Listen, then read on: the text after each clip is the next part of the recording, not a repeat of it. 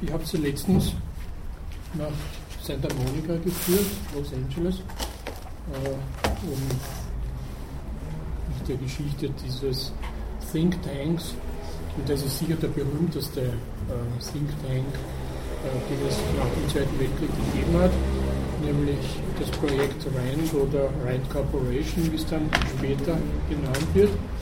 Die schreibt sie immer in Versalien, R-A-N-D, das ist ganz einfach.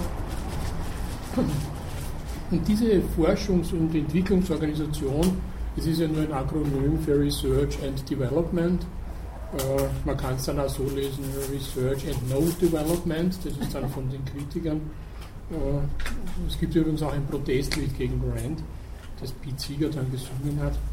Das habe ich nur in der Geschwindigkeit jetzt nicht gefunden im Netz, die Lyrics, aber ähm, das ist eben vor allem wegen diesem ganzen militärischen Zusammenhang problematisiert worden. Also diese Forschungs- und Entwicklungsorganisation ruft nicht nur historisches Interesse hervor, es gibt allerdings immer noch die Rand Corporation, sondern es übt ja auch profunde Wirkung auf die Nachkriegswissenschaft insgesamt und die Ökonomie im Besonderen aus. Das natürlich zunächst einmal auf die amerikanische Situation bezogen, aber wir können ja so mutatis mutandis mit Marx argumentieren, dass äh, dieses fortgeschrittenste Land äh, uns sozusagen die Zukunft weist. In Österreich ja gerade nicht, wo die Panzer verschrotet werden. Äh, also Kriegswissenschaft wird in Österreich Gott sei Dank nie betrieben werden. Äh, insofern ist es äh, sozusagen nicht eine österreichische, sondern allenfalls eine europäische Zukunft, wenn halt die NATO sich noch mehr in Kriege einlässt, als es gegenwärtig der Fall ist. Äh, also die, sozusagen die Neustrukturierung der Wissenschaft nach dem Zweiten Weltkrieg und auch die gesamte Wissenschaftslandschaft, sei es Forschungsinstitute, sei es universitäre Situation, ist geprägt äh, von einer Struktur, die nun für Rand typisch ist. Und auch die Ökonomie ist natürlich davon affiziert. Das hat eben einerseits mit, mit der Nähe zu dem zu tun, was man so euphemistisch Kriegswissenschaft nennen könnte. Äh, und diese hat sie insbesondere während des Zweiten Weltkriegs bedeutend erweitert und beschränkte sie nicht mehr auf die klassischen Bereiche wie Strategie, Taktik und Logistik, sondern wurde mit neuen Methoden gesättigt, die aus den Naturwissenschaften stammten, insbesondere aus der Physik. Das heißt nun nicht allein, dass die entwickelten Waffensysteme mehr und mehr naturwissenschaftlich und weniger rein technisch ausgerichtet waren, also hinsichtlich ihrer Innovation, ihrer Entwicklung, was sicherlich am dramatischsten beim sogenannten Manhattan-Projekt der Fall war, also dem Entstehen der Atombombe. Das war ja kein Projekt, das wesentlich von Technikern, die mussten natürlich auch dabei sein, weil irgendwer muss dieses Zeugs bauen, aber äh, wesentlich war es von Naturwissenschaftlern äh, entwickelt, durchgerechnet und beim ersten Testversuch die Wette sozusagen auf das Überleben der gesamten Menschheit bezogen. Man vergisst es ja gern, aber man wusste ja damals nicht, wann man eine Atombombe zündet, ob nicht die ganze Ionosphäre sozusagen mit teilhat an dieser Reaktion und damit in einem Nee, nee, das war schon bei der Atombombe. Und da hat man Wetten abgeschlossen. Und es war nicht zu errechnen, äh, ob das jetzt sozusagen zu einer tatsächlichen momentanen Vernichtung des Ganzen, natürlich der Amerikaner eingeschlossen, oder ob es nur sozusagen lokal beschränkt bleibt wie wir wissen, und wir sind ja der Beweis, äh, wenn wir nicht uns jetzt in das philosophische Problem einlassen, dass wir ja nicht wissen, ob wir uns nur träumen und so weiter, äh, sind wir der Beweis, dass es halt äh, sozusagen die eine Wette gewonnen hat. Äh, diese Problemansätze der Naturwissenschaften haben jetzt nicht nur sozusagen eine materielle Seite, die sich in solchen Waffensystemen äußert, sondern sie haben auch eine organisatorische Seite und am deutlichsten kommt das ja bei dem Operations Research zum Ausdruck. Das ist ja keine Naturwissenschaft in dem Sinn ist, dass es jetzt äh, bestimmte Forschungsprodukte materieller Art oder neue Innovationen oder dergleichen äh, hervorbringt, sondern es restrukturiert sozusagen bestimmte schon vorhandene äh, Einsatzmöglichkeiten, seines Waffen, seines ökonomische Ausstattungen. Und daher ist es einerseits eben Kriegswissenschaft, andererseits Managementwissenschaft geworden. Das Operations Research ist eben eine, kann man sagen, und so ist es ja verstanden worden, also eine Fortsetzung des Taylorismus gewesen, was bezogen jetzt auf die Situation in den zivilen Anwendungen ist, äh, weil ja das Operations Research auch wie der Terrorismus sich vor allem auf die produktive Seite, also das, wie produziert wird, in einen Betrieb geworfen hat. Es waren aber Methoden, die keineswegs sozusagen intuitiv äh, schließbar waren, sondern die haben einen hohen Einsatz von Mathematik verlangt.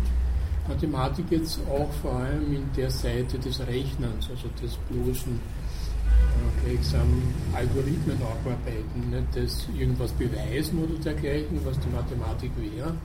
Im Wortsinn ist ja Mathematik das, was lehrbar ist, also griechisch übersetzt, ähm, sondern eher sozusagen eine pragmatische Anwendung.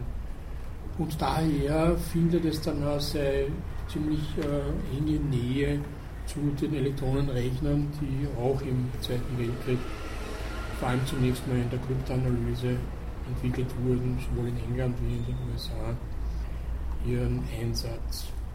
Verwandlung des Operations Research in eine Art Metawissenschaft, äh, Metawissenschaft im Sinn, dass es viele einzelne Themen unter sich begreift, die in sich gar nicht homogen sein müssen, wie Spieltheorie, lineare Programmierung und alles dieses, äh, ähnlich wie die Kybernetik, hat diesem nahezu ubiquitären Einsatz von Rechnern deutlich Vorschub ge geleistet. Das läuft dann eben nach diesem Baconschen Muster ab. Äh, bei Bacon war es alles, was messbar ist, messen, alles, was nicht messbar ist, messbar machen. Und da geht es ihm darum, alles, was rechenbar ist, rechnen klarerweise und alles, was nicht rechenbar ist, rechenbar machen.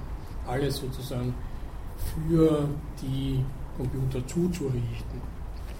Und auch die Ökonomie blieb davon nicht ausgenommen, jetzt vor allem in diesem eher praktischen Einsatz. Was nun exakte Wissenschaft der Ökonomie heißen konnte, war sowieso prinzipiell mathematisch. Die Geschichte haben wir relativ lang nachgezeichnet. Aber nun kamen auch Methoden hinzu, die einen hohen Rechneraufwand erforderten, die nicht mehr nur in Gleichungssystemen bestanden, wie sie ein Mathematiker aufstellen und in einem Aufsatz darstellen konnte und Lösungen vorschlagen konnte, so wie im Abraham Wald für die Malras-Gleichungen, sondern die Aufgaben der Simulation, der linearen Programmierung und auch der Spieltheorie überstiegen sozusagen die Kapazitäten, die Rechenkapazitäten der Mathematiker und wurden Maschinen überantwortet. Wie schon oft gesagt, war John von Neumann eine zentrale Figur dieser Entwicklung und die Rand Corporation war der Ort, wo das alles zuerst zusammengeführt wurde. Und insofern verdient sie gleichsam jetzt unser Interesse. Neumann, der ja auch in der Computerentwicklung wesentlichen Anteil hatte, hat dann auch noch einen Text geschrieben, der eigentlich auf einen Vortrag zurückgeht, wo er Gehirn und ähm, Elektronenrechner vergleicht, also diese sozusagen sehr populär gewordene Analogie, die dann in der, dem ganzen Themenbereich der künstlichen Intelligenz eine Rolle spielt. Neumann war allerdings eher noch skeptisch, was die Substitution äh, des menschlichen Gehirns durch einen Rechner betrifft. Weniger allein deswegen, weil der Rechner halt äh, erst seine wirklich äh, hohen Rechenkapazitäten sehr viel später erlangt hat, als aus dem Prinzip, aus dem sozusagen ein Rechner besteht. Nun, das ist sozusagen jetzt die Einleitung, warum äh, möchte ich mich jetzt der Rent Operation zuwenden das äh, jetzt im Detail ihrer Geschichte zu, oder im näheren Detail in ihrer Geschichte zu verfolgen. Ähm, macht es zunächst mal interessant, dass äh,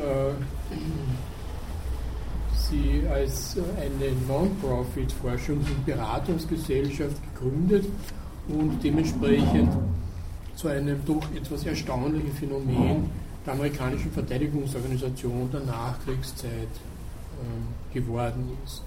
Also Non-Profit äh, heißt, es äh, ist keine kommerzielle Forschung, es ist im Wesentlichen auf Staatsunterstützung angewiesen, berät auch dann die verschiedenen äh, Streitkräfte und den Staat.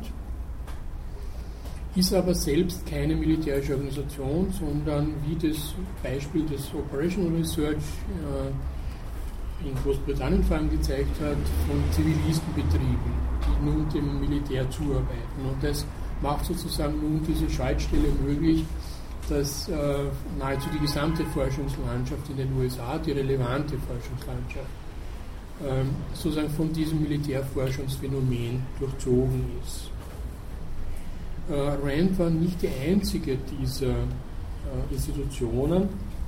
Diese drei Teilstreitkräfte, also die Navy, die Army und die Air Force, haben äh, verschiedene Non-Profits gegründet. Die Navy hat sich ein eigenes Center, Zentrum für ähm, Meer, sagen, Meeresforschung, Naval Analysis, geschaffen ähm, wo halt ähm, alle diese ganzen Themen äh, von Echolot bis äh, äh, gleichsam selbst tatsächlich biologische Meerungs Meeresforschung betrieben war. Das hat ja nie Grenzen gehabt. Ähm, alles, was halt für die Militärschifffahrt interessant ist, wurde da aufgenommen. Aus dem hat sie dann äh, eine alle möglichen anderen, mehr oder weniger jetzt engen äh, vom Operations Research beeinflussten ähm, Gruppierungen gebildet. Die Army, die ja in den USA traditionellerweise sozusagen jene Leute mit dem geringsten IQ äh, beschäftigt. Äh, das war sozusagen ein Rekrutierungsprinzip. Wenn man einen hohen IQ hat, dann ist man zu den technischen Streitkräften gekommen, vorzugsweise der Air Force äh, oder dann der Navy und wenn man ein bisschen blöd war, dann ist man zur Army gekommen, also zu den Erdstreitkräften. Die hat da relativ spät angefangen mit solchen äh, Forschungsgruppen, hat dann aber auch, was nicht uninteressant ist, zum Beispiel ein Human Relations Research Office gegründet, äh, um eben äh, Forschungsgruppen zu haben, die auch diesen, äh, diesen Komplex sozial erforschen können. Human Relations wäre sozusagen ein äh, technifizierter Ansatz, äh, soziale Beziehungen innerhalb von äh, doch äh, irgendwie äh, homogenisierten Gruppen zu erforschen.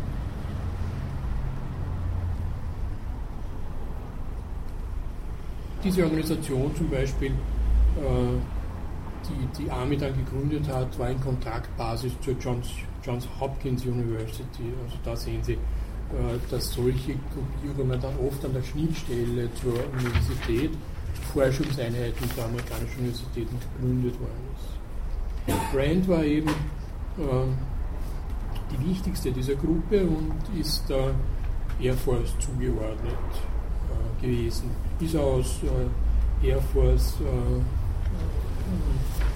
Belangen des Zweiten Weltkrieges entstanden und war zunächst mal so die Vorstellung von äh, höheren Militärs, äh, hochqualifizierte Wissenschaftler über diese Kriegszeit hinweg äh, zu erhalten, weil äh, der Zweite Weltkrieg ja der erste Krieg war, nachdem zumindest jetzt äh, in den USA keine Demobilisierung stattgefunden hat. Alle vorherigen Kriege, wenn sie beendet waren, haben sozusagen ein schweres Herunterfahren äh, aller Militärausgaben und auch äh, Entlassung aus den Streitkräften bedeutet. Auch nach dem Ersten Weltkrieg war das nur der Fall. Beim Zweiten war das allerdings nicht mehr der Fall, weil man die, gerade in den USA die Vorstellung hatte, äh, nun geht der Krieg trotzdem weiter mit einer anderen äh, Freund-Feind-Konstellation. Und daher war es sozusagen eine, äh, eine Aufgabe, nun auch äh, die Wissenschaft weiter im Dienst äh, der militärischen Forschung zu halten.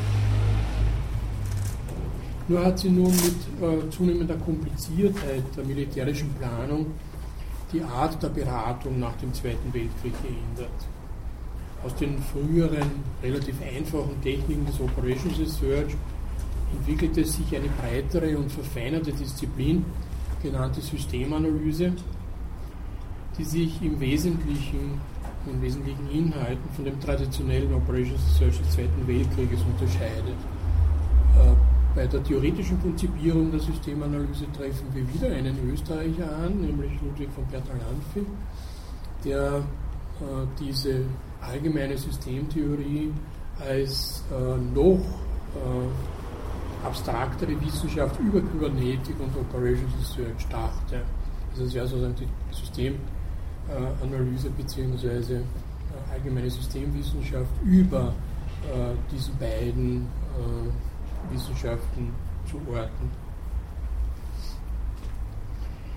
Die Systemanalyse nun ist weniger quantitativ in der Methode und mehr auf größere strategische und politische Fragen orientiert, besonders auf das Herausstellen von Alternativen unter Bedingungen der Ungewissheit.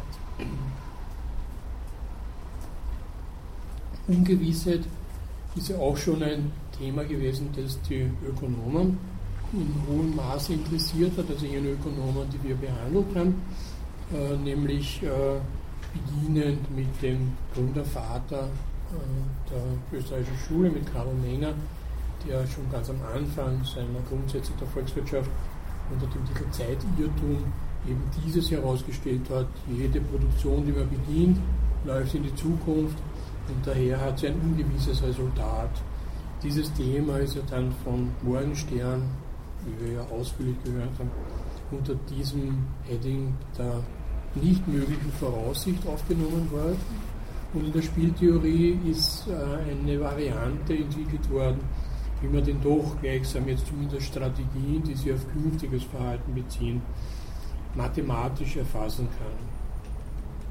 Also diese Ungewissheit ist ein großes Thema äh, in der Ökonomie gewesen und ist es heute noch. Also vor allem Entscheidungen unter Ungewissheit zu fällen, ist ja ein großes Problem für alle Manager.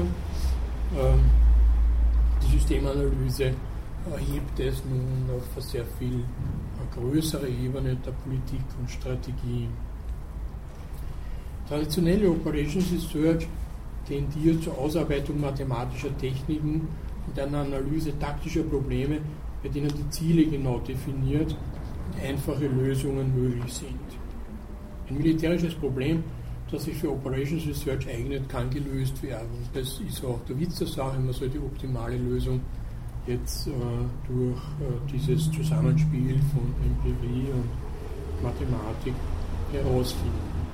Und dann kann man entsprechende optimale Zuweisungen verfügbarer Mittel äh, tätigen. Im Gegensatz hierzu arbeitet die Systemanalyse mit Problemen, für die es eine Lösung im eigentlichen Sinne nicht gibt, da es sich nicht um klar definierte Ziele handelt, die optimiert und maximiert werden können. Das Verfahren der Systemanalyse enthält dagegen Elemente konkreter und präziser Art, die in alternativen Entscheidungsfällen eine bessere Grundlage bilden als Intuition oder bloße Ableitung aus nicht überprüften Richtlinien. Das ist eine sehr äh, sehr vage jetzt Unterscheidung dessen, was äh, Systemanalyse ist. Sie ist tatsächlich äh, auch wie die Operations Research eine Integrierung verschiedener spezialisierter Fertigkeiten in einem gemeinsamen analytischen Rahmen. Mit der Weiterentwicklung der Systemanalyse nun hat sie auch einen Wandel in äh, der Zusammensetzung äh, der Beratungsgesellschaften ergeben. Statt äh, der Dominanz von Mathematikern und Physikern waren es jetzt vor allem Ökonomen, die an Zahl und Bedeutung zugenommen und eine führende Rolle gespielt haben.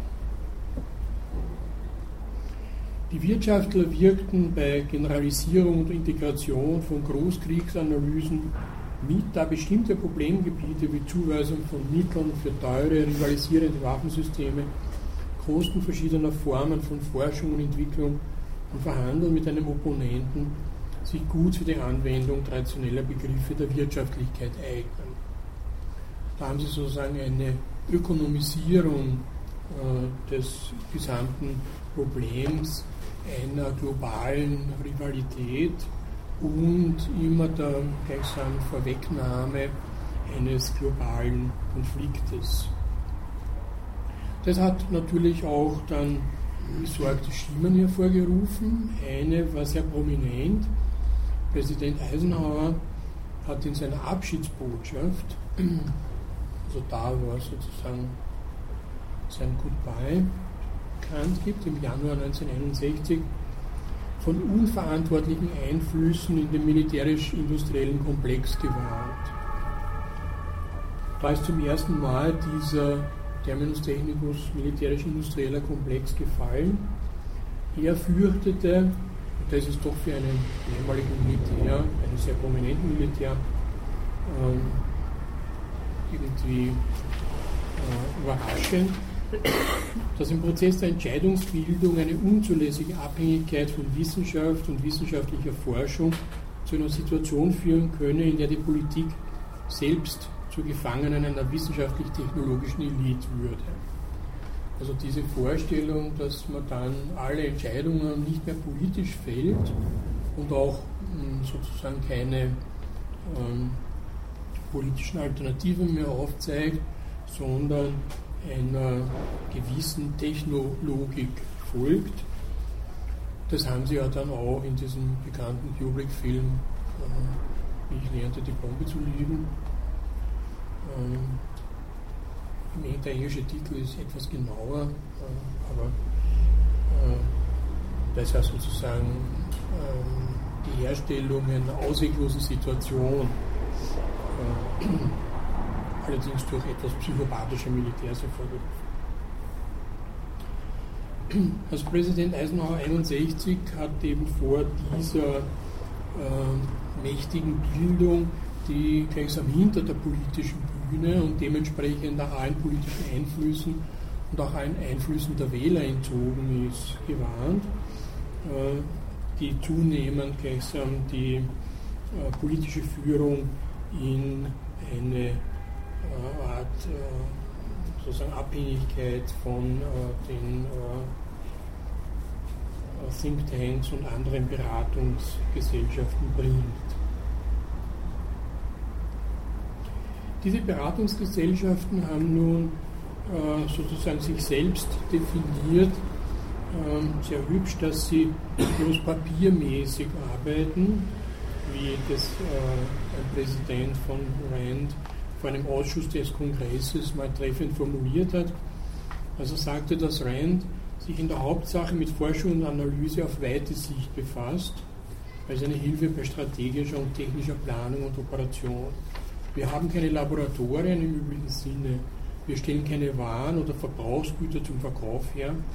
Wir beschäftigen uns normalerweise nicht mit Konstruktion, Konstruktionsarbeiten und haben nicht unmittelbar mit der Auswertung besonderer Produkte zu tun. Rand befasst sich nicht mit der technischen Leitung von Programmen, außer der seiner eigenen. Also das ist sehr äh, nette, nette Beschreibung, weil sie auch ein klein wenig diesen äh, sozusagen fiktionalen Charakter, alles am Papier durchzuspielen, alles am Papier vorwegzunehmen, zu simulieren und dann Beratung abzugeben, für die man aber dann letztendlich nicht verantwortlich ist. Das ist schon das, was äh, Mirowski an den Physikern des Operations Research ähm, kritisiert hat. Man hat ja äh, eben in den USA, was wir ja nicht kennen, gerade für Verteidigungsfragen eben Berater, die auch offiziell so heißen. Äh, äh, einer äh, von ihnen hat ja die gegenwärtige Situation ein klein wenig vorbereitet und eingebrockt, nämlich Brzezinski, der von Carter, hm, glaube ich, Präsident Carter, Berater war und der sich, äh, und auch von Reagan, glaube ich, und der sich das zugute gehalten hat, dass die Sowjetunion in den Afghanistan-Konflikt hineingeloggt hat, in diese Falle, äh, und dann gemeint hat, naja, an dem sei die Sowjetunion zerbrochen und auf die Frage dann ein Interview, das er in einer französischen Zeitung gegeben hat vor einigen Jahren, ob das jetzt nicht ein bisschen eine ungünstige Situation mit den Terroristen ist, er ist sehr abwehrend gemeint, also diese paar kleinen Leute da in ihrem ungewaschenen Trainingsanzug, die äh, machen kein Problem aus. Naja, das war ein Irrtum, ähm, aber vielleicht aus polnischer Sicht doch nicht, wer weiß. Äh, aber solches wird eben von äh, Verteidigungsberatern dann unter Umständen äh, auf die Wege gebracht. Gut, er war keine Beratungsgesellschaft, so wie Rand, sondern eben eine einzelne politische Person, die auch eine politische Entscheidung gefällt hat. Nun, von dieser ganzen technischen Entwicklung bleibt das Militär ja selbst nicht unbetroffen. Es wird äh, ja nicht nur gleichsam jetzt die Politik ökonomisiert und technifiziert, sondern auch das Militär wird ein in ein gigantisches Ingenieurunternehmen verwandelt. Ähm, und nicht nur dieses, sondern äh, das Militär hat immer mehr auch äh, die Überzeugung gehabt, obwohl man das dann sozusagen mit einem niederen Prozentsatz durchrechnen konnte, dass nicht nur unmittelbar angewandte Forschung interessant ist, sondern dass auch zur Vorbereitung dieser angewandten Forschung Grundlagenforschung betrieben werden muss. Ähm, daher hat man sich ja auch sehr stark an Universitäten gewandt und in dieser, in dieser Situation hat auch Rand seine Gelegenheit beim Schocke gepackt und sie sozusagen freigespielt von direkter militärischer Auftragsforschung. Also bauen stellen Sie uns ein Flugzeug vor, das so schnell fliegen kann, also wir Boom und bla bla bla. Das wäre halt sozusagen direkte, unmittelbar angewandte Forschung. Rand betreibt aber Grundlagenforschung, also in dem Sinn Forschung, die erst zur Anwendung kommen muss. Und da hat die Air Force mal durchgerechnet, dass sozusagen bloß 2% oder so, also ganz, ganz wenig von dieser Grundlagenforschung wirklich dann zu einer Anwendung führen kann. Aber über diese Idee, dass nun Wissenschaft in einem breiteren Sinn, also einem bloß engen technischen äh, gefördert werden muss, hat es auch die gesamte Wissenschaftslandschaft in den USA äh, verwandelt, eben weil äh, sehr viele Universitäten dann aus dem Verteidigungsetat ihr wesentliches Budget bezogen haben. Das ist eine Zeit lang sehr großzügig vergeben worden, dementsprechend viele auch mit ziemlich unsinnigen Projekten daran halt teilgenommen. Dreyfus war mal in Wien und hat dann zu scherzhaft äh, erklärt, ja, also er war glaube ich in Berkeley, er hat also Militärforschung gemacht mit seinem Bruder, wo halt äh, sie ausgerechnet haben, äh, wie man mit einem Panzer drei Panzer erledigen kann, was natürlich ein Fake ist, wie er gemeint hat, aber sie haben gut verdient dabei und haben ihm so eine Unsinnstudie mehr oder weniger abgegeben. Also das dürfte auch schon äh, dementsprechend äh, immer dabei gewesen sein. Allerdings der Startpunkt gegen Ende des Zweiten Weltkriegs waren tatsächlich eben solche direkte Auftragsforschung, die ja zum Teil sehr erfolgreich war. Eine, die eben äh, diese Berühmtheit erlangt hat, war äh, bezogen auf den B-29-Bomber, äh, wie man den halt optimieren kann. Und da waren die Ratschläge halt diese ganze schwere Panzerung wegzulassen, weil er sowieso so eine hohe Geschwindigkeit hat, dieser Bomber, ähm, dass äh, die Jagdflugzeuge ihn kaum bekämpfen können. Ähm,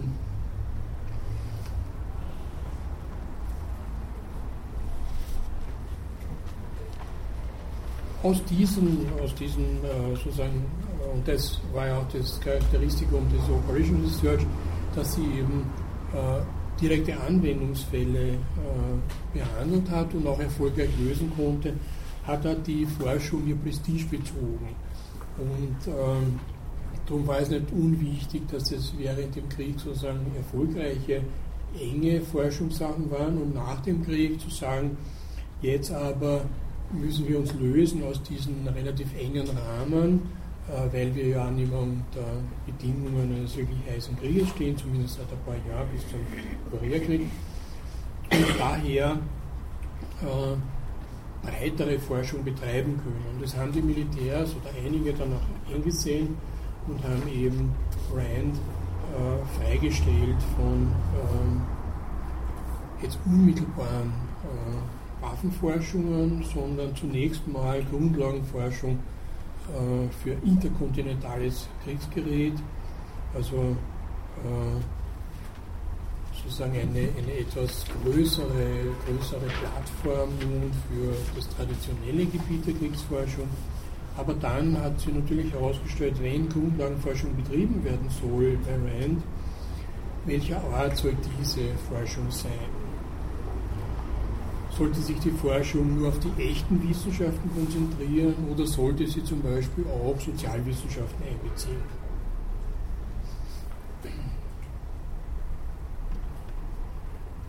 Hat sich dann natürlich dafür entschieden, auch Sozialwissenschaften, die ja nun sehr, sehr weit entfernt von diesen äh, Forschungen bezogen auf Waffensysteme sind und äh, hat dann entsprechende, entsprechende Departements in Rand errichtet, zu dem auch ein eigenes Ökonomiedepartement zählte. Aber wiederum hat äh, engere Forschung in gewisser Weise sozusagen äh, ein, ein, Vorschub für ähm, das spätere Prestige hervorgerufen. Zum Beispiel hat auf Wunsch der Air Force Rand im Frühjahr 1946 die erste Studie über Weltraumfahrzeuge äh, erstellt. Äh, mit dem Titel Konstruktionsentwurf eines experimentellen erdumkreisenden Raumschiffes. Das ist am 2. Mai 1946 erschienen und diese Studie war insofern typisch für die ersten Jahre, als sie sich ausschließlich mit einem Gerät befasste.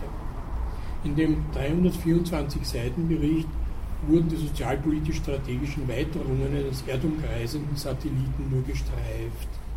Das ist insofern witzig, als äh, das ja dann den Sputnik-Schock ausgelöst hat. Äh, 1957 haben ja die Sowjets den ersten erdumkreisenden Satelliten ähm, zustande gebracht.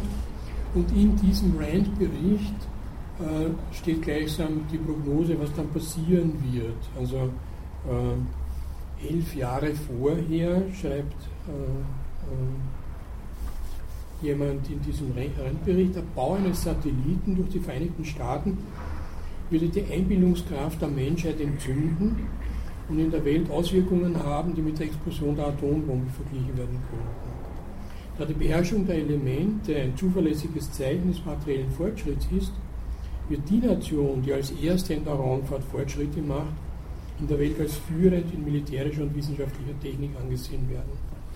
Um sich den Eindruck auf die Welt vorzustellen, müsste man sich die Bestürzung und Bewunderung vorstellen, wenn die USA plötzlich entdeckten, dass bereits eine andere Nation erfolgreich einen Satelliten gestartet hätte das eben 1946 und 1957 war es tatsächlich dann eine immense Bestürzung in den USA, was ja eine umfassende Bildungsreform hervorgerufen hat, weil man der Meinung war, eben, äh, man ist nicht mehr die führende militärische und wissenschaftliche Nation der Welt und muss daher da aufholen. Das werden Sie sozusagen nur mehr als historisches Echo der den späten 50er Jahren vernehmen, aber es war, ich habe das sozusagen schon irgendwie in einem kindlichen Bewusstsein miterlebt, was da passiert ist und es war höchste Aufregung, äh, kann man sagen.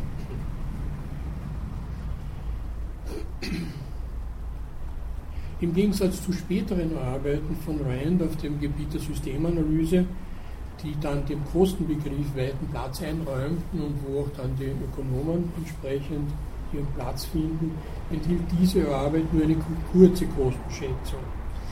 Ähm,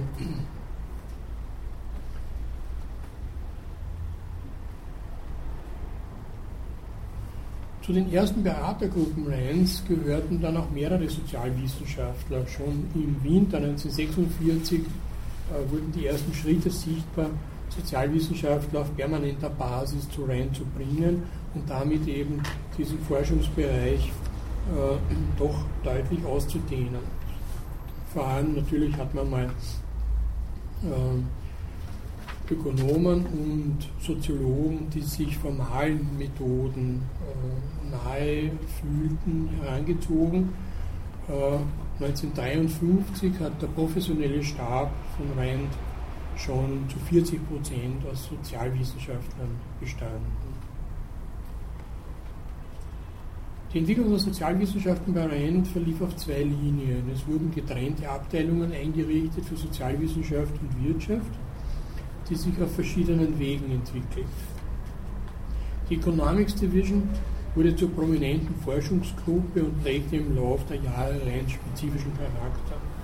Die Economics Division trug zu dem Verständnis des Begriffs der Kostenbetrachtung, Cost Consideration im weitesten Sinne bei und unterstrich dessen Bedeutung bei Entscheidungen unter ungewissen Bedingungen. Äh, die entsprechenden Papiere, die da äh, produziert wurden, und es waren dann auch einige Nobelpreisträger dabei, das finden Sie heute auf der Archivseite von Rand. Also Sie können nicht alles runterladen, aber doch einiges Interessante, falls Sie das interessiert. Also zum Beispiel von Arrow oder anderen. Ähm, ein zusätzlicher Einsatz der Sozialwissenschaften wurde früher oder später notwendig, da die weit gespannten Arbeiten auf dem Gebiet der Systemanalyse, die Rand anstrebte, ohne sie nicht zu verwirklichen waren.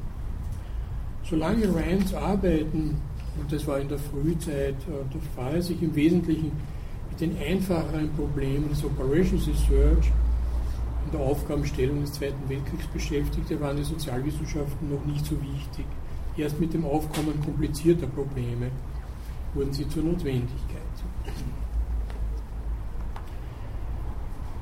Wie gesagt, äh, hat schon sehr zeitig dann, nämlich zum Beispiel 1948 äh, die Force festgestellt, RAND ist ein Institut für Grundlagenforschung, nicht für Entwicklung. So man muss dann entsprechend äh, RAND die Freiheit geben, auch Studien abzulehnen, für die sich nicht geeignet fühlt oder die es mit seinem Auftrag nicht vereinbar ansah.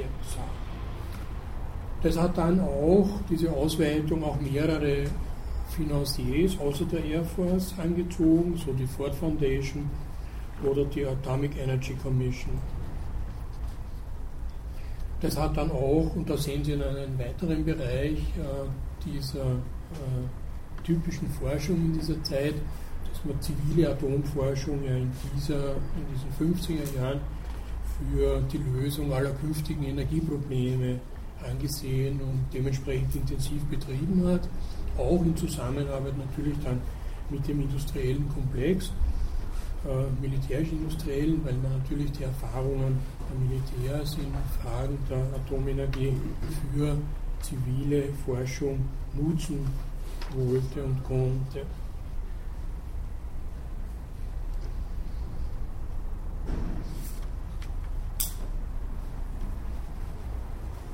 Ah ja, da habe ich sogar den, den Titel äh, ein, ein, einen Song of Rand äh, zu Ehren des Sängers Pete Seeger. Äh, da lautet dann eine, also 1961 ist das äh, komponiert, gerade im äh, Zeitabschied von Eisenhower. Oh, the Rand Corporation is the boom of the world. They think all day long for a fee. They sit and play games about, about going up in flames. For counters, they use you and me. They will rescue us all from fate worse than death with a touch of the push button hand. We'll be saved at one blow from the designated foe. But who's going to save us from rent? Dear Lord, who's going to save us from rent? Sehen Sie ein bisschen, was äh, Rand in der Öffentlichkeit, in der kritischen Öffentlichkeit, die ja da 61 so zaghaft entstanden ist, für ein äh, Image hatte. Das auch natürlich dann von Leuten wie Hermann Kahn, Albert Wohlstetter äh, William Kaufmann, äh, Thomas Schelling und so weiter, äh, die wesentlich äh, strategisches Denken, äh, Kriegsspiele und das, was Hermann Kahn dann Zukunftsforschung genannt hat. Sehr eigenartig, dass, das, äh, dass die Zukunftsforschung ein völlig vergangenes Projekt ist, ja rein historisch. Kein Mensch redet mehr von Zukunftsforschung. Klaus Biers hat ja ein, ein Buch geplant, und das war schon sehr weit gediehen. Warum es da nicht erschienen ist, weiß ich nicht. Über Hermann Kahn äh, mit Texten von ihm und entsprechende Umrahmung. Hermann Kahn war jemand, der bei Rand und nicht nur bei Rand unglaublich populär war in dieser Zeit eben, äh, weil man halt äh, gerade äh, Zukunftsforschung war ja eher ein optimistisches Unternehmen, war ja nicht jetzt auf pessimistische äh, Zukunftsdesaster gerichtet, so wie dann der Bericht von Club of Rome, äh, wo das alles gebrochen ist, wo sozusagen dann in den späten 60er Jahren mal draufgekommen ist, na, so schön kann die technologische Zukunft nicht sein, wie uns da vorgespielt wird. Und daher hat sich das dann alles aufgezehrt. Ähm,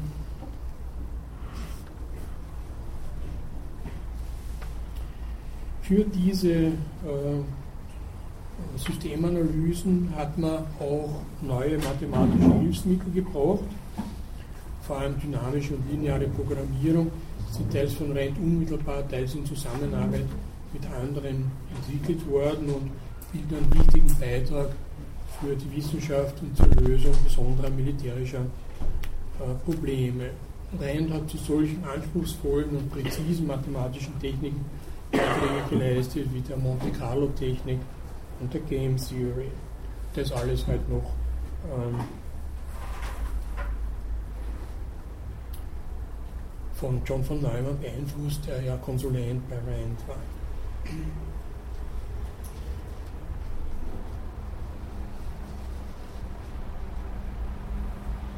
Das ist übrigens ein äh, ganz interessantes äh, ideologisch-mathematisches Problem. Äh, Richard Bellman war ein sehr ideenreicher Rand-Mathematiker und hat eine bedeutende Rolle bei der Entwicklung der dynamischen Programmierung gespielt. Und dieser Richard Bellman nun äh, schreibt in einem ganz interessanten Zitat, das ich irgendwo da habe, warum er überhaupt auf diesen Titel äh, Programmierung verfällt, lineare Programmierung, und nicht wie es eigentlich heißen müsste, lineares Programming, also äh, lineares Planen, Entschuldigung, Planning. Ja, meint er zu Recht, naja, Planen hat in den USA einen sehr schlechten Ruf. Also Planning, das ist Planwirtschaft, äh, das äh, macht man nicht oder von dem hält man sich fern. Nur dazu, wo eine äh, Debatte noch dazu in den 50er Jahren sicherlich in Erinnerung war, die in der unmittelbaren Vorwärtszeit geführt wurde, nämlich über sozialistische Planung. Äh, und daher ist er auf die Idee gekommen, dieses Planning durch Programming zu ersetzen. Also wir können jetzt umgekehrt immer ersetzen, wann immer Programmieren steht, also lineare Programmierung, dann ist es eigentlich lineare Planung und nicht Programmierung, also im Sinne, da keine Computerprogramme im Spiel sind. Im Sinne, dass man halt einen bestimmten Auftrag auf ein Ziel hin plant und entsprechend Schritt für Schritt abarbeitet. Aber das ist ein ganz interessanter kleiner Hinweis, wie man sozusagen selbst als Mathematiker bei der Begriffswahl vorsichtig sein musste, was man da halt wählt.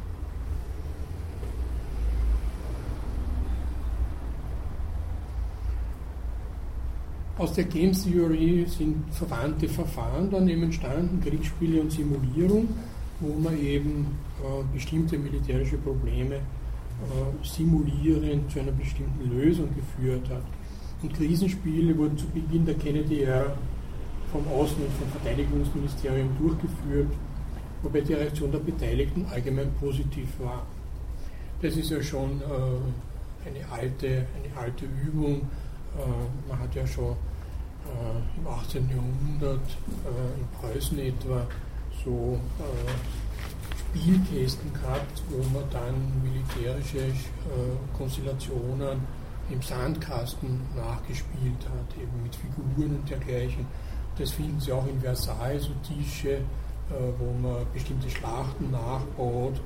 Und im Garten hat es dann immer eine kleine Befestigungsanlage gegeben, wo die kleinen Prinzen Belagerung spielen konnte. Äh, das war die, die Schanzbelustigung, wie das oft geheißen hat. Also sozusagen die Idee, den Krieg auf dem Papier oder in kleinen Format vorwegzunehmen, diese Idee ist schon alt. Nun, jetzt kann man das natürlich äh, sehr viel interessanter über die Rechner, sehr viel komplexer durchspielen. Und, das habe ich letztes Mal schon erwähnt, McNamara, der Verteidigungsminister von John F. Kennedy, war jemand, der aus diesem Bereich, aus diesem Managementbereich kommt. Er war nicht von Rand, er war Ford Manager, hat aber diese Methoden diese Ökonomisierung der Militär dann ins Pentagon äh, eingebracht und ein Programm-Budgeting-Verfahren, das von Rand entwickelt wurde, durchgeführt, also sozusagen die Militärkosten dann optimaler einzusetzen und nicht einfach halt da links und rechts äh, vom Füllhorn aus Steuergelder zu verteilen. Unmittelbar nach dem Krieg gab es bei keiner Universität in Fragen der nationalen Sicherheit ein koordiniertes Forschungsprogramm und mehrere Jahre hatte Rand hier fast ein Monopol. In der Folge haben aber mehrere Universitäten mit der Einrichtung von Seminaren und Studienprogrammen auf dem Verteidigungssektor begonnen.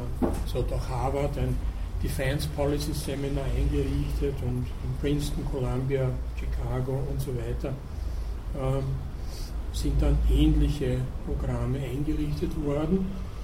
Äh, wo eben dann äh, gleichsam die Universitäten auf diese militärischen Anforderungen in positiver Weise geantwortet haben und nun auch von ihren eigenen äh, Lehrmitteln gleichsam dieses Thema aufgegriffen und in Seminaren und Lehrveranstaltungen behandelt haben, was dann eine gewisse äh, sozusagen, äh, Aufweichung der Grenze zwischen Rand und den Universitäten äh, ergeben hat. Prominente Rand-Forscher sind an Universitäten gewechselt, was ihm umso leichter war, weil dort schon gleichsam äh, die Vorbedingungen für diese typischen Rand-Forschungen gegeben waren.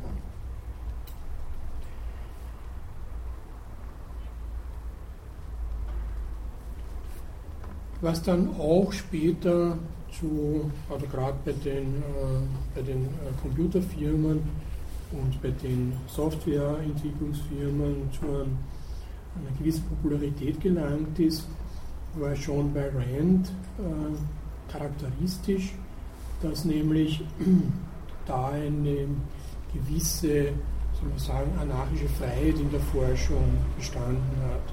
So sagt dann ein äh, Rand-Präsident, bei meinem Eintreffen 1949 war ich von der allgemeinen in Santa Monica herrschenden Anarchie beeindruckt. Ich habe dann später erkannt, dass diese Anarchie die Stärke, ja sogar das Wesen von Rand ist. Offensichtlich ist das, was ich Anarchie nannte, nur ein Maß individueller Freiheit, das im Vergleich zu meinen früheren Erfahrungen bei der Regierung und Universität nur als Anarchie bezeichnet werden kann. Was das heißt, ist äh, eine Nutzbarmachung von äh, intellektuellen Energien, die nicht durch ein Befehlssystem hervorgerufen werden können, sondern eben sozusagen in dieser freien Entwicklung äh, von äh, Forschungsagenten bestehen. Ähm, dieses selbe Problem hat es dann bei Programmierern gegeben, äh, zu also Softwareprogrammierern, äh, wo wirklich äh, geniale Programmierer, die dann auch äh, gerade in den USA halt diese Exzentrizität und Schrägheit ausgespielt haben, zehnmal so produktiv sind wie normale Programmierer. Zum großen Ärger der Softwarefirmen kann man das aber nicht planen. Man kann äh, keine durch noch so ausgeklügelten äh, Lehrpläne, wie sie dann in den 50er Jahren entwickelt wurden, äh, solche ausgezeichneten Programmierer hervorbringen. Man ist sozusagen abhängig von deren Launen. Und das hat dann in zwei NATO-Konferenzen dazu geführt, dass man die Idee des Software Engineering äh, propagiert hat. Das Software Engineering ist sozusagen eine Ingenieursantwort auf diese äh, genialen Programmierer oder eben zumindest wesentlich produktiveren Programmierer, diese Produktivkraft des Programmierens wieder in eine Planbarkeit auf die Seite des Unternehmens zurückzubringen. Und es ist charakteristisch, dass äh, dieses, diese Seminare die NATO gesponsert hat. Diese Texte finden Sie ja im Netz dazu, äh, weil ja zunächst mal äh, bei den ersten äh, großen äh, Verteidigungsaufgaben in den USA, wo man halt sozusagen ein System für die Interkontinentalraketen aufgestellt hat, praktisch alle Programmierer äh, des Landes beschäftigt waren damit, dieses, dieses Projekt äh, zu unterstützen. Es hat äh, mit einem Schlag sozusagen das, äh, dieses frühe Projekt eines Art äh, Raketenschirms über den USA den, den gesamten Programmiererarbeitsmarkt gelehrt, was natürlich für Industrieunternehmen und Wissenschaftsunternehmen ein Problem war.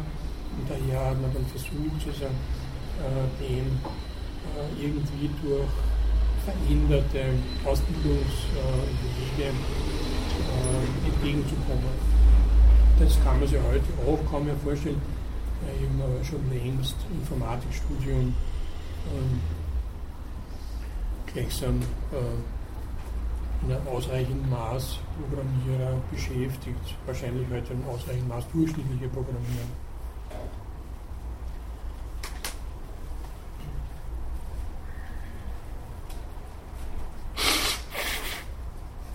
Es spielt insbesondere eine Analyse, äh, spielt insbesondere eine gewichtige Rolle bei dem, was äh, wir da Systemanalyse nennen können, was genauso schwer zu definieren ist wie das Operation Research, aber halt äh, bei der Systemanalyse soll nicht allein die Verwendung spezieller Waffen in einem besonderen operativen Zusammenhang betrachtet werden, sondern darüber hinaus noch alle sonstigen relevanten Faktoren eines komplizierten Problems berücksichtigt werden. Daher ist auch eben dann äh, der Anteil der Sozialwissenschaftler so hoch. Ähm, System kann auch den weit gespannten und schwer erfassbaren Begriff des Zusammenspiels militärischer Kräfte mit politischen Gegebenheiten bedeuten, der bei groß angelegten strategischen Zielsetzungen eine Rolle spielt. Zum Beispiel wurde da auch erhoben, welche Daten in den verschiedenen Ländern mit einem bestimmten Aberglauben besetzt sind. Äh, weil man das natürlich dann unter Umständen auch militärisch nutzen kann. Also wenn bei uns ein Freitag der 13. von irgendeinem Monat ist, dann werden viele Leute sagen, da ist ja kein Wunder, dass wir da sozusagen einen Raketenangriff äh, standhalten müssen. An einem Freitag, dem 13. ist ja das ganz klar. Äh, aber das ist ja nicht überall auf der Welt so, dass die Freitage und der 13. Äh, so besetzt sind. Also bis zu solchen Themen hat die Systemanalyse verzweigt. Das heißt, man kann keine Grenze finden von äh, Faktoren, die in irgendeiner Weise relevant sind. Und es war natürlich dann noch dazu ein bedenklicher Punkt, dass die USA, insofern sie den Vietnamkrieg verloren haben gegen einen militärisch offensichtlich weit unterlegenen Gegner, sie auch die politischen äh, und sozialen Kräfte weitgehend unterschätzt haben, die in so einem Krieg eine Rolle spielen. Daher ist es dann halt äh, Thema einer Forschung geworden, ob äh, das ganze Militär inzwischen klüger geworden ist, steht zu bezweifeln bei den jetzigen bei der jetzigen Situation. Aber die Systemanalyse sollte eben solche Zusammenhänge äh, aufzeigen äh, und auch äh, politisch relevante Alternativen unter dem Gesichtspunkt erheblicher Ungewissheit aufzeigen und so für die Entscheidungswahl Kosten und Konsequenzen der verschiedenen Möglichkeiten klarzustellen.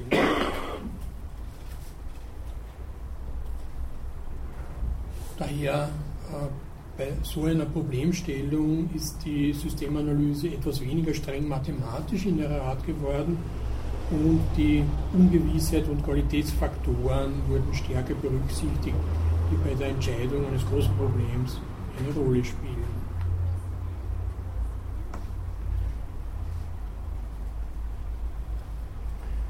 Das, äh, ein Beispiel ist eine besonders ausgezeichnete Illustration zur Systemanalyse, ein sogenanntes Strategic Base Study, äh, wo sich eben das für die Systemanalyse wichtige Zusammenwirken verschiedener professioneller Fähigkeiten bei einem weit gestreuten, weit gestreuten Problem um zu Ergebnissen zu kommen bewährt hat, die in einem Einzelfach nicht zu erzielen sind. Damit hat die Systemanalyse Generalisierungsexperten hervorgebracht, gewissermaßen zwischen der Welt der Technik und der Welt der Politik eine Brücke schlagen können.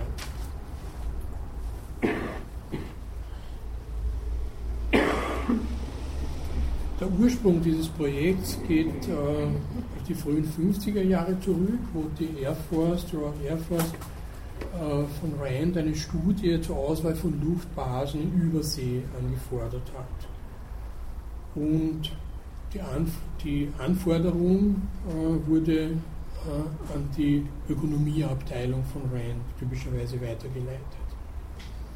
Da hat auch, auch Albert Wohlstetter, ein neuer Mitarbeiter dieser Economics Division, daran mitgearbeitet. Wohlstetter ist bekannt für eine Schrift, die Sie auch bei RAND runterladen können, The Delicate Balance of Terror. Das ist eine Schrift sozusagen äh, bezogen jetzt auf die das Gleichgewicht im Kalten Krieg. Äh, Anfang der 50er Jahre hat dann Wohlstädter einige Gedanken zu Papier gebracht, äh, die äh, dann unter dem Titel Wirtschaftliche und strategische Überlegungen zur Lage von Luftbasen publiziert wurden. Ähm, da hat er mit Berechnungen von Wirksamkeit und Kosten die alternativen Basen, also wo man halt Verbündete hatte und überhaupt Luftstützpunkte einrichten kann, äh, die ja strategischen Sinn haben, nämlich hinsichtlich der Reichweite der Bombe etc. Anfang der 50er Jahre waren wir ja mit Interkontinentalraketen nicht so weit. Unter allen möglichen Bedingungen, mit Einführung neuer Variablen in die Analyse und Schätzung ihrer Auswirkungen auf die Daten und endlich auch mit der Feststellung desjenigen Basierungssystems beschäftigt, bei dem Irrtümer im Ansatz von Ungewissheiten sich am meisten auswirken würden. Zum Beispiel, wenn die, wenn die feindliche Kapazität zehnmal größer wäre als angenommen oder wenn mechanische Störungen eine viel höhere Ausfallsrate ergeben sollten, als erwartet war. Das ist bei äh, zum Beispiel äh, extremen klimatischen Bedingungen natürlich der Fall, wenn man Flugzeuge, die relativ komplexe äh, technische Systeme sind, da halt einfrieren lässt, dann werden sie das nicht gern haben. In tropischen Bedingungen wiederum, tropische Bedingungen sind für alle Elektronik wiederum Gift, weil die hohe Luftfeuchtigkeit den Kurzschlüsse verursacht etc. etc.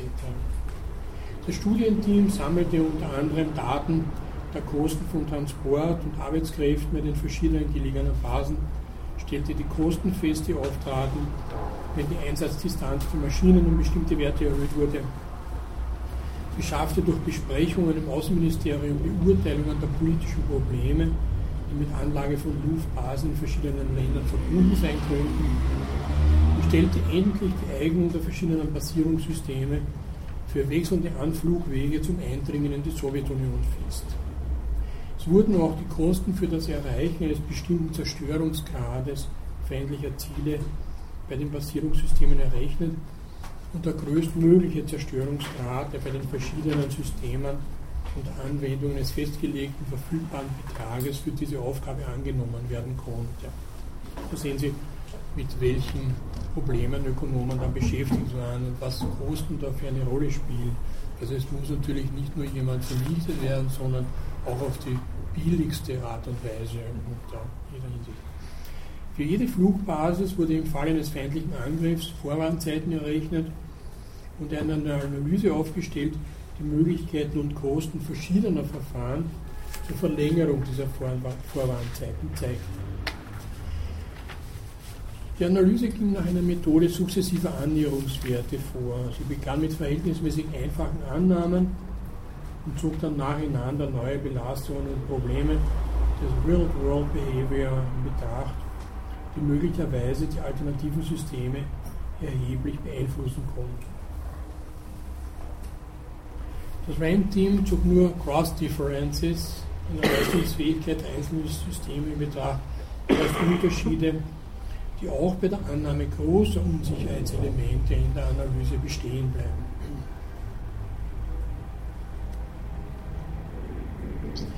Die Analyse kam schließlich zu der alarmierenden Feststellung, dass das Strategic Air Command der US Air Force in den späten 50er Jahren unter den damaligen Basierungssystemen durch einen Überraschungsangriff des Feindes ausgeschaltet werden konnte. Und damit ist die ganze Luftwaffe lahmgelegt und dementsprechend auch die wichtigste Kraft in einem Atomkrieg.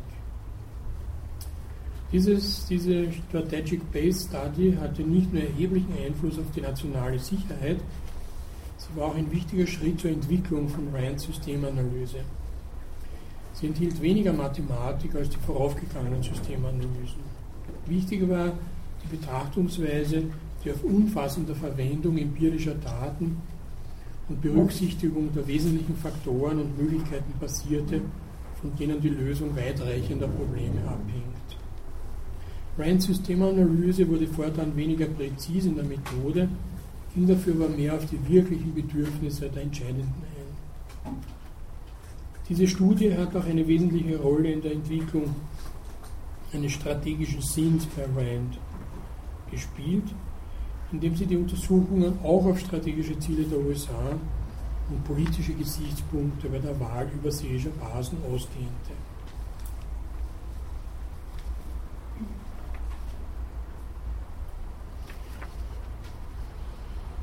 Vor allem stellte sich aber heraus, dass auch unter günstigster Einschätzung des feindlichen atomaren Potenzials äh, der Feind mit einem ersten Schlag fast die gesamte US-Bomberflotte noch am Boden zerstören konnte. Ein solcher Angriff würde es auch unwahrscheinlich machen, dass der kleine überlebende Teil der Bomberstreitmacht noch wirksam zurückschlagen und die feindliche Verteidigung zu einem Vergeltungsschlag durchdringen könnte. Damit war die Grundlage der damaligen US-Politik Abschreckung eines Angriffs durch das nukleare Potenzial des Strategic Air Command und die Zerstörung der feindlichen Industrie, falls die Abschreckung versagen sollte, bei dem vorgesehenen Basierungssystem in Frage gestellt. Auch die ganze Idee der Abschreckung in ihrer damaligen Form war zu revidieren, eben diese Delicate Balance of Terror. Und Abschreckung war im Wesentlichen die Abschreckung eines massiven Angriffs auf Europa gemeint. Diese Studie hat nun nachgewiesen, dass der Schwerpunkt hier in der Abschreckung des Angriffs auf die Abschreckung Streitmacht selbst durch Schaffung einer strategischen Kapazität für einen zweiten Schlag gebildet werden muss. Second Strike Capability. Damit begründete diese Basing Study wesentliche Änderungen des strategischen Denkens und der strategischen Doktrin der Vereinigten Staaten. Das Bestehen auf einer Second Strike Capability stellte sich später als das zentrale Element der strategischen McNamara-Doktrin heraus. Und wieder, äh, diese ganze Analyse ist nicht wenig sozusagen ökonomisch inspiriert über diese ganze Idee der Kostenanalyse äh, in Kombination mit allen anderen, auch den militärischen ähm, Fragen.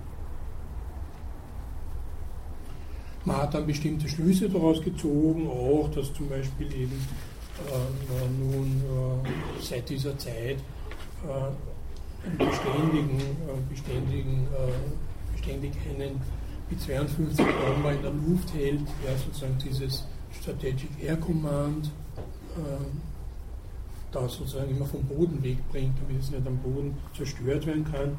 Ob das jetzt nur der Fall ist, weiß ich nicht, aber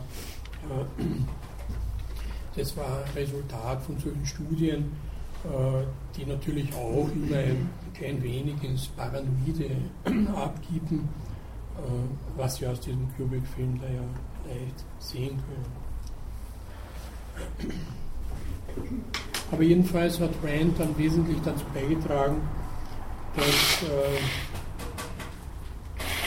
die USA ihre Idee, sich als Abschreckungsmacht äh, wohl auszustatten, äh, tatsächlich dann materiell übersetzt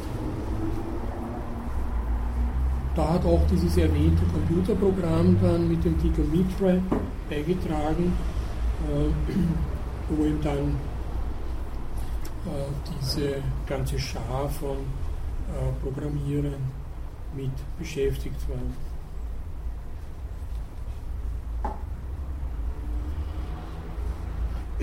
Was man als Schlussfolgerung daraus ziehen kann, ist, dass zu dieser Zeit äh, die wahrscheinlich stärkste Kontrolle des Zivils über das Militär erreicht wurde, als jemals zuvor in der Geschichte der USA.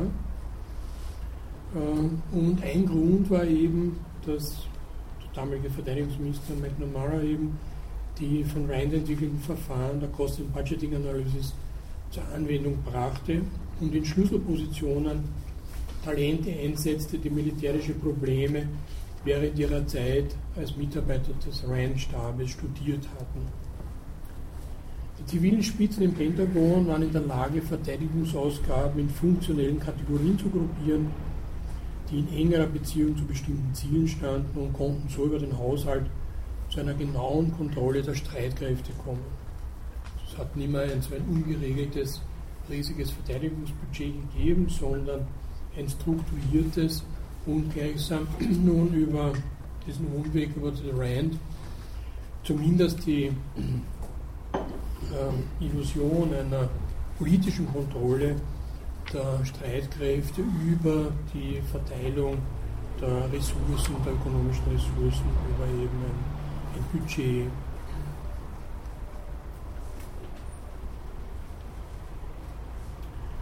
Rand hat das selbst immer wieder Überprüfungen durch den Kongress standhalten können und hat das eben äh, auch geschafft, als es eben Prestige durch, wie gesagt, seine technische Expertise hatte, das dann Rand auch ermöglicht hat, äh, gleichsam jetzt eine soziale Expertise äh, zu schaffen, die als Startbedingung gar nicht möglich geworden wäre.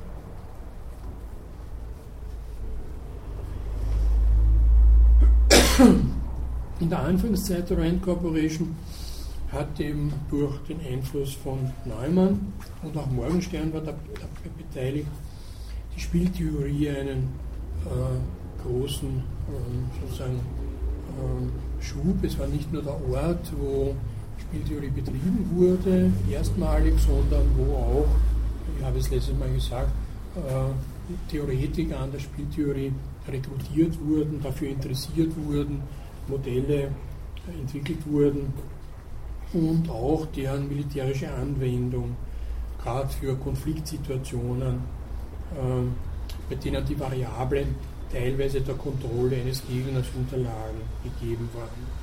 Das hat ja dann in der Spieltheorie eben zu diesem prinzipiell agonistischen Charakter geführt.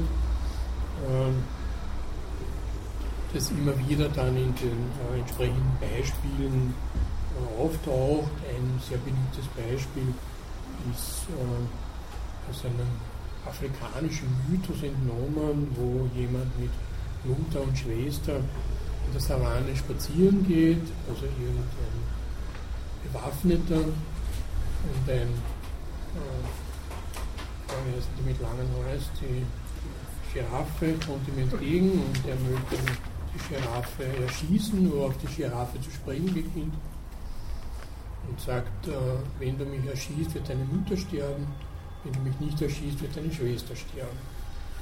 Das sind so diese Dilemmata, die in der Spieltheorie unglaublich intensiv durchexerziert werden. Also es muss äh, dieser arme Jäger sich da entscheiden, äh, wem opfert er, Mutter oder Schwester. Und das ist sozusagen eine Minimax-Situation, wenn man es jetzt sehr zynisch sagt. Ne? Man kann ja das Maximum erreichen, beide zu erhalten, indem man das, diese Giraffe da mordet, sondern man kann nur einen von beiden erhalten. Und das muss man auch in einem Atomkrieg halt äh, in äh, Rechnung stellen, dass man da nicht unversehrt entkommt.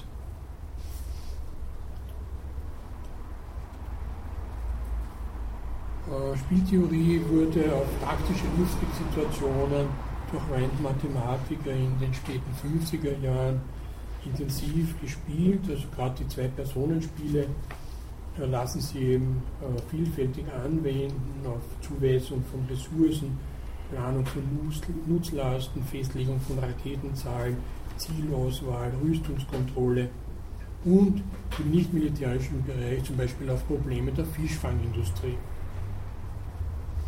Und aufgrund der Arbeiten von Rand hat dann auch in den Wirtschaftswissenschaften die Spieltheorie Fuß gefasst äh, und wurde dann, äh, gerade wie wir es ja von Morgenstern gehört haben, bei vielen realen Problemen, etwa bei Problemen der Kartellbildung, bei Oligopolen, also nicht nur ein Monopol, sondern mehrere monopolisierende Tendenzen gibt und wie sich die verständigen, durchgespielt. Darüber hinaus ist vieles von dem, was heutzutage über Netzwerke bekannt ist, bei Rand entdeckt worden. Also die Netzwerkanalyse, die ja gerade jetzt wiederum, wenn Sie Standard lesen, bei der Fußballweltmeisterschaft angewendet wird. Äh, eben, da finden Sie immer diese Netzwerke, wie die Mannschaften sich dann entsprechend mit ihrem äh, Verhalten, äh, wer zu wem passt und wie oft strukturieren, ob das Dreiecke, Vierecke, lineare Bewegungen und so weiter sind. Das ist Netzwerkanalyse, die bei Rand entwickelt wurde. Zum Beispiel die Arbeit über Netzwerke unter Unsicherheiten mit Wahrscheinlichkeitsverteilungen für jede Kante, was für die Entwicklungskostenrechnung interessant ist, wenn Unsicherheitsfaktoren bei der Schätzung der Einzelangaben ins Spiel kommen.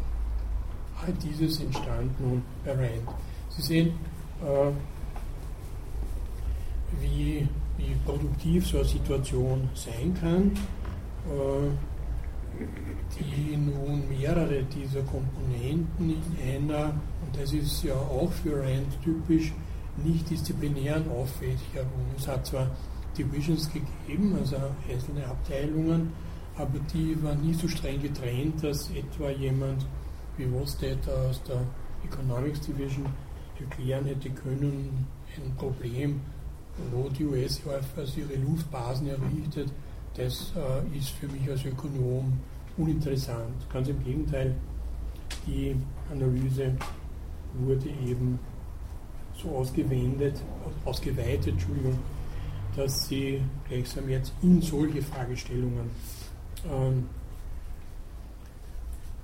ökonomische Themen einbringen kann. Gerade die Spieltheorie wurde dann ja zu einer Handelsmarke von Rand, äh, wo das einen steilen Aufstieg und auch einen Absturz äh, erlebt hat. Aber auf alle Fälle, wie schon gesagt, konnten innerhalb von Rand dann die Kader der Spieltheorie formiert werden, was äh, Neumann anderswo an den Universitäten sicher nicht gelungen wäre. Da hat er ja wenig Kontakt gehabt. Ähm, von 1946 bis 1962 haben mehr als 90 Rand-Forscher Memoranden über Spiele verfasst und ihre Namensliste, habe ich letztens schon gesagt, liest sich wie das Who's Who der Nachkriegsspieltheorie. Und dieses Zusammenführen von Spieltheorie und Operations Research bei Rand durch John von Neumann hat dann auch die Nachkriegsorthodoxie der Ökonomie in den USA wesentlich geprägt. Es waren eben dann durch diese Wendung äh, zu der Grundlagenforschung bei Rand äh, dann weniger empirische Forscher, wie sie für die Vorkriegsökonomie in den USA typisch waren, also empirische Statistiker, Ökonometriker, was eine Verbindung zwischen Statistik und Ökonomie ist, sondern es waren Theoretiker mit einem Hintergrund in mathematischer Logik gefragt. Und solche Leute sind dann bei Rand auch äh, in diese entsprechenden Abteilungen ähm, eingestellt worden und haben dann eben diese Wendung, die wir schon äh, in den 30er Jahren bei Menger und Morgenstern kennengelernt haben, äh, wo zunächst mal diese Reserviertheit gegenüber statistischer Forschung zu einer strengeren Mathematiktheorie, aber dann vor allem zu einer Ausweitung der Mathematik in die Logik, in die moderne Logik geführt hat. Und so auch bei Rand. Äh, hat man vorzugsweise dann nicht Statistiker, sondern mathematische Logiker, äh, was fast dann identisch war, äh, angestellt. Wenn der Krieg nur ein anderes Problem der Logik war, so auch Politik und Ökonomie. Und gerade Maschinen wurden als unübertreffbar hinsichtlich logischer Manipulationen befunden. Und dementsprechend fanden sich hier Leute ein, die glaubten, dass Rationalität algorithmisch sei dass Entscheidungen geplant und mechanisiert werden können. Ähm, das macht nun äh, sozusagen diese, äh, diese ganze Verwobenheit von äh, strenger, exakter, scheinbar exakter Wissenschaft, die nicht nur bloß Mathematik ist, sondern sich auch dem Problem der logischen Schritte, der Beweisführung äh, durch äh, Anwendung neuer Logik widmet und dieser Idee, dass mit den äh, Computern und deren interner Struktur eine neue Rationalität geschaffen wurde. Äh, das hat dann in diesem ganzen da entspringenden Problem der Artificial Intelligence dann ja dazu geführt, dass man dann Gehirnforschung nach dem Muster äh, der Computer durchgeführt hat, weil man dachte, und auch die Kybernetik war da nicht wenig beteiligt, in der Kybernetik spielen ja gerade diese ganzen Schalterprobleme eine große Rolle, äh, wie sie McCulloch etwa schon äh, ungefähr in dieser Frühzeit da um 45 entwickelt hat, sodass man die Idee hat, ein Gehirn ist im Grunde abbildbar auf die Schaltlogik eines Computers. Also immer Ja, Nein, Ja, Nein. Ne? Also 01, 01. Äh, und so könnte man sich äh, das Gehirn erklären. Inzwischen weiß man, dass es nicht so einfach ist.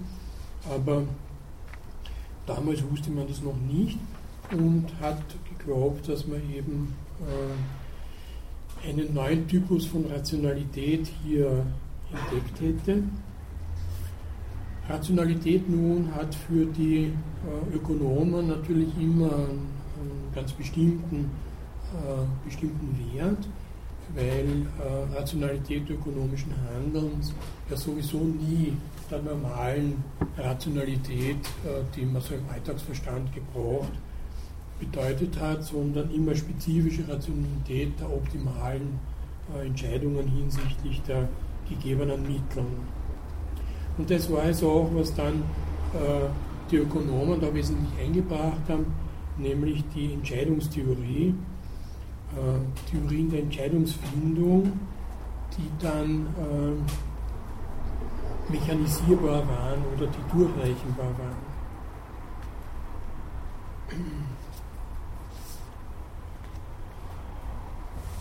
Das war auch die Idee von äh, John von Neumann, gegen Ende seines Lebens hat er da entsprechende Äußerungen getan, äh, dass er geglaubt hat, dass eine Kombination des amerikanischen Operations Research mit den Möglichkeiten, die die Computer hinsichtlich der, hinsichtlich der Modellbildung erlauben, die Zukunft der Ökonomie sei, welche die neoklassischen Modelle verdrängen würde, die er sowieso nie gemacht hat. Also Gleichgewicht war für ihn sowieso kein Thema, weil real immer Ungleichgewichte herrschen. Er sah eine Welt der logischen Prothesen voraus, in welcher die Maschinen die ökonomischen Agenten ersetzen würden. In einem seiner letzten öffentlichen Gespräche mit dem Titel The Impact of Recent Developments in Science on the Economy and Economics behauptet er, speziell in den letzten zehn Jahren wurden Theorien der Entscheidungsfindung entwickelt. Der erste Schritt zu einer Mechanisierung wurde getan. Die Anzeichen deuten darauf hin, dass das Beste, was diese Mechanisierung für lange Zeit leisten kann, eine mechanische Unterstützung der Entscheidungsfindung ist, während der Prozess selbst menschlich gesteuert bleiben muss. Das ist eben die schon erwähnte, der schon erwähnte Vorbehalt Neumann gegenüber den Computern. Der menschliche Intellekt hat viele Qualitäten, für welche keine Annäherung mit Automaten existiert. Um neue Methoden in diesem Feld auszuprobieren, sollte man einfachere Probleme als das der ökonomischen Entscheidungsfindung wählen. Und einfachere Probleme finden Sie seiner Meinung nach in militärischen Belangen.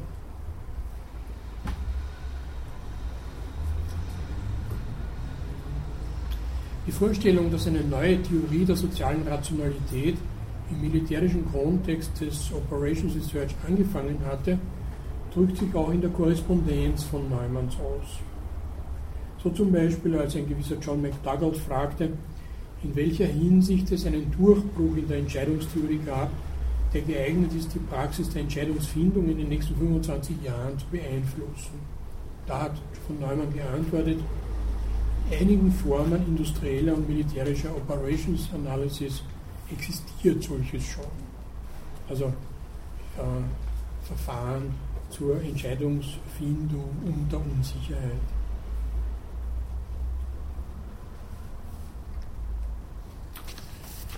Ja.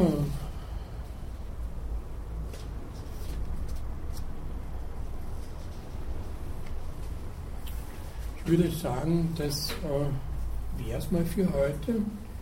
Äh, sehr viel mehr ist jetzt äh, über Rand äh, nicht zu sagen, abgesehen davon, dass man halt noch alle möglichen Kritiker ins Rennen führen kann, wie den großen Opponenten von John von Neumann, ebenfalls ein Mathematiker Namen Norbert Wiener äh, auch ein Wunderkind der Mathematik, allerdings nicht in Budapest, sondern in Amerika geboren.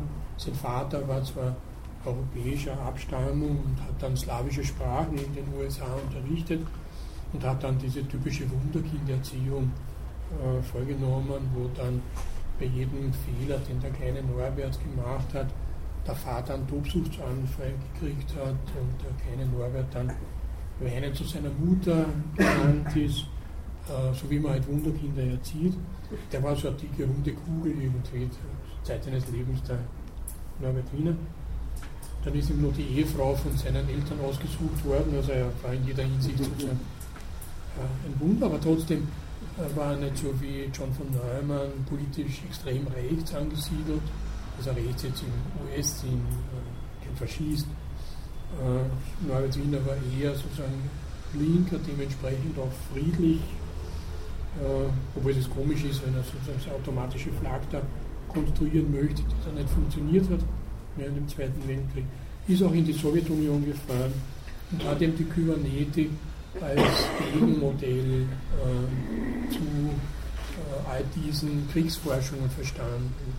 Die Messi-Konferenz, äh, also jene Kybernetiker-Vereinigung, die dann zehn Jahre lang da jährliche Konferenzen auf Kosten von Messi, also das Messi-Konferenz, unterhalten hat, kennt ja keine Militärs, die da teilgenommen haben. Das waren Anthropologen, ähm, sogar Psychoanalytiker waren da dabei, äh, Ingenieure wie Bigelow, äh, die auch versucht haben, dann Gehirnphysiologie zu betreiben, wie McCulloch und so weiter.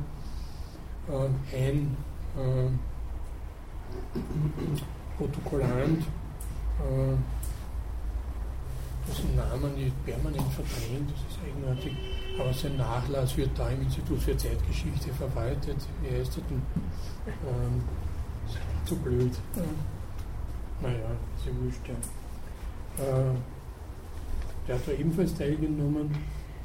Und äh, Norbert Wiener war äh, auch jemand, der an der Mathematik in gewisser Weise interessiert war, hat aber dann viele, ähm, viele seiner populären Werke dazu benutzt, um die Spieltheorie zu kritisieren.